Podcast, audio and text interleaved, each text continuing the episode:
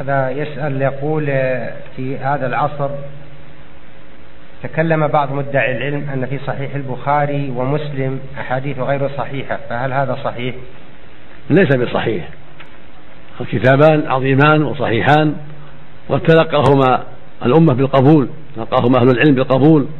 والتسليم، فهما كتابان عظيمان وصحيحان،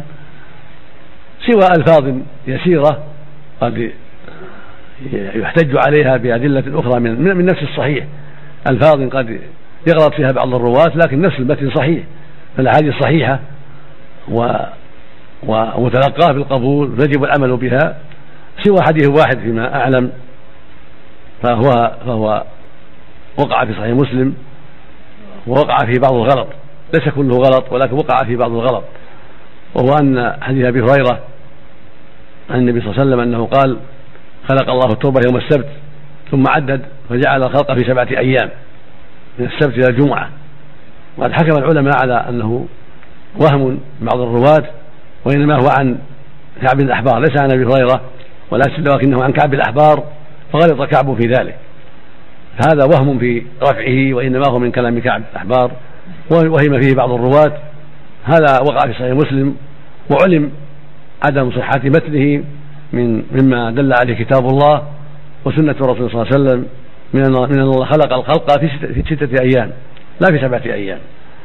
فوقعت غلطة في ذكر أن خلق التربة يوم السبت، والصواب أن أول الخلق كان في يوم الأحد وانتهى في يوم الجمعة 6 أيام، فلا أعلم شيئا حكم عليه بعدم الصحة سوى هذا الحديث.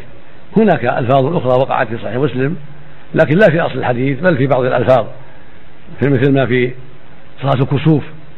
أن الرسول صلى الله عليه وسلم صلى في بعض ركع في بعض الركعات 3 ركوعات أو 4 ركوعات، هذا حكم البخاري وجماعة بأنه وهم، والصواب أنه إنما ركع ركوعين في كل ركعة،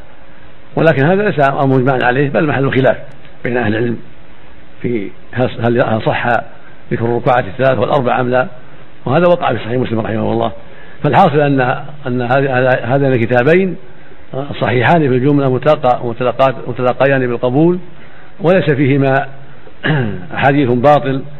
مجمع عليه سوى حديث أبي هريرة الذي ذكرت لكم، وهو ما وقع فيه من غلط عد الأيام فقط.